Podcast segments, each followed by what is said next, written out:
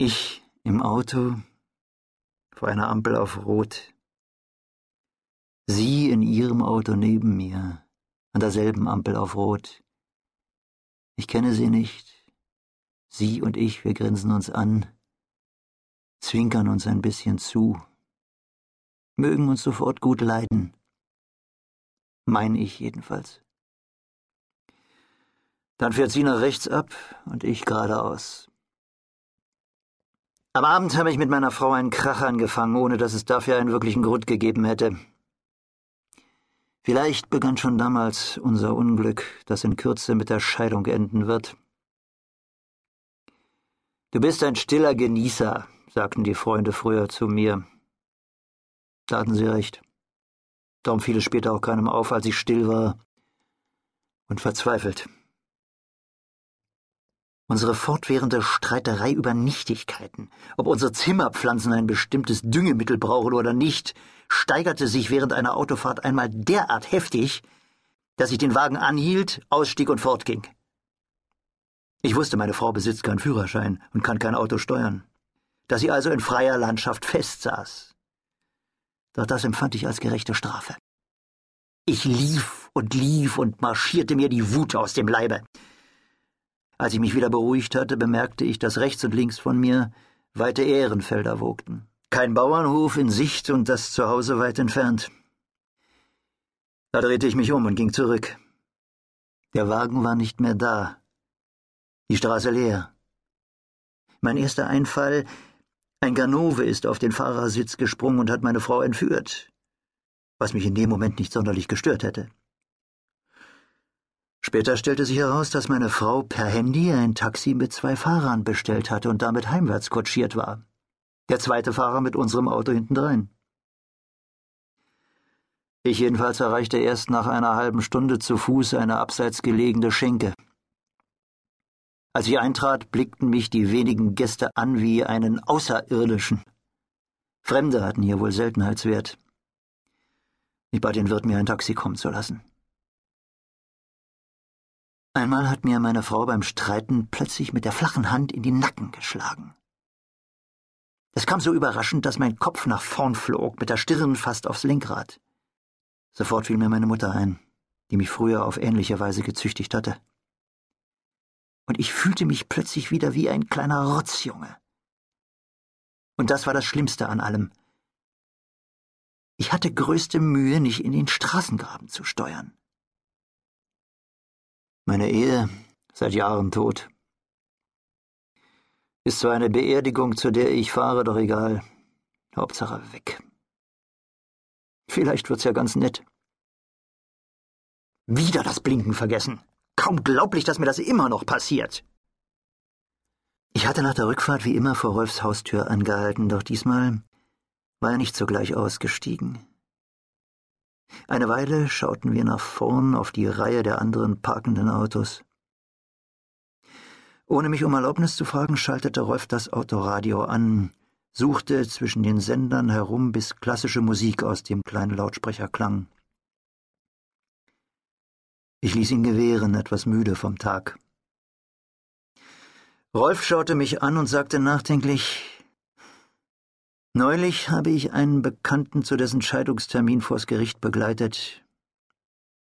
Die Sache sei in wenigen Minuten im gegenseitigen Einverständnis erledigt gewesen.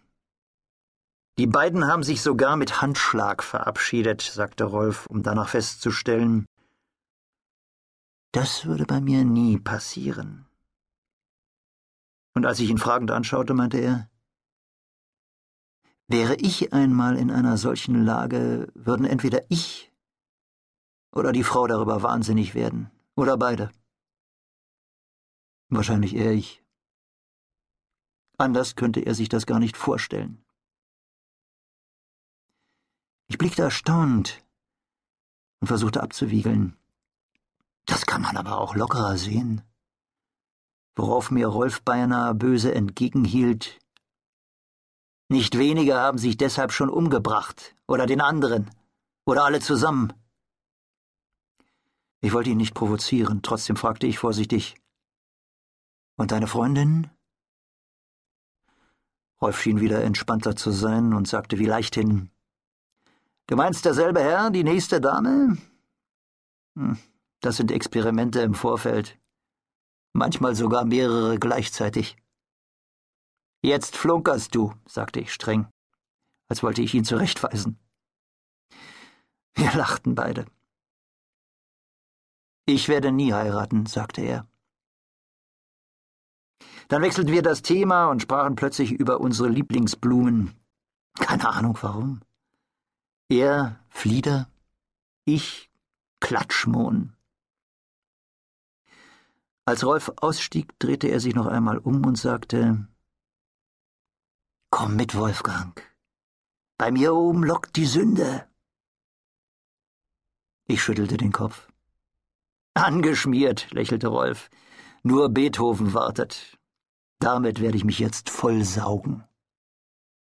Beim Weiterfahren vergaß ich damals, die Scheinwerfer anzuschalten. Ein entgegenkommendes Auto machte mich darauf per Lichthupe aufmerksam. Es war überraschend schnell dunkel geworden. Wieder ein Höllenkrach zwischen meiner Frau und mir. Ich war aus der Wohnung nach draußen gestürzt in den Wagen und weg, nur weg. Nach ein paar beinahe Unfällen kam ich wieder zur Ruhe. Heute nur nicht wieder zurück, das stand für mich fest. Lieber in der Jugendherberge mit Pfadfindern Wanderlieder singen und um halb zehn Uhr die Klappe. Allein in einem Hotel habe ich mich immer wie ausgesetzt gefühlt. Mit einem onanierenden Handelsvertreter im Nachbarzimmer womöglich.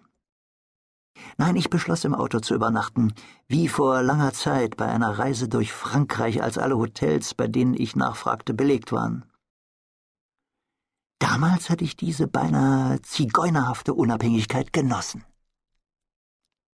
Um ganz sicher zu gehen, dass ich nachts, von irgendeiner diffusen Sehnsucht gepackt, nicht doch heimwärts steuern würde, kaufte ich mir eine Flasche Rotwein.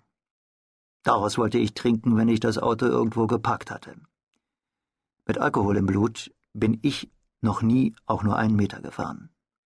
Dafür würde ich auch heute zurückschrecken.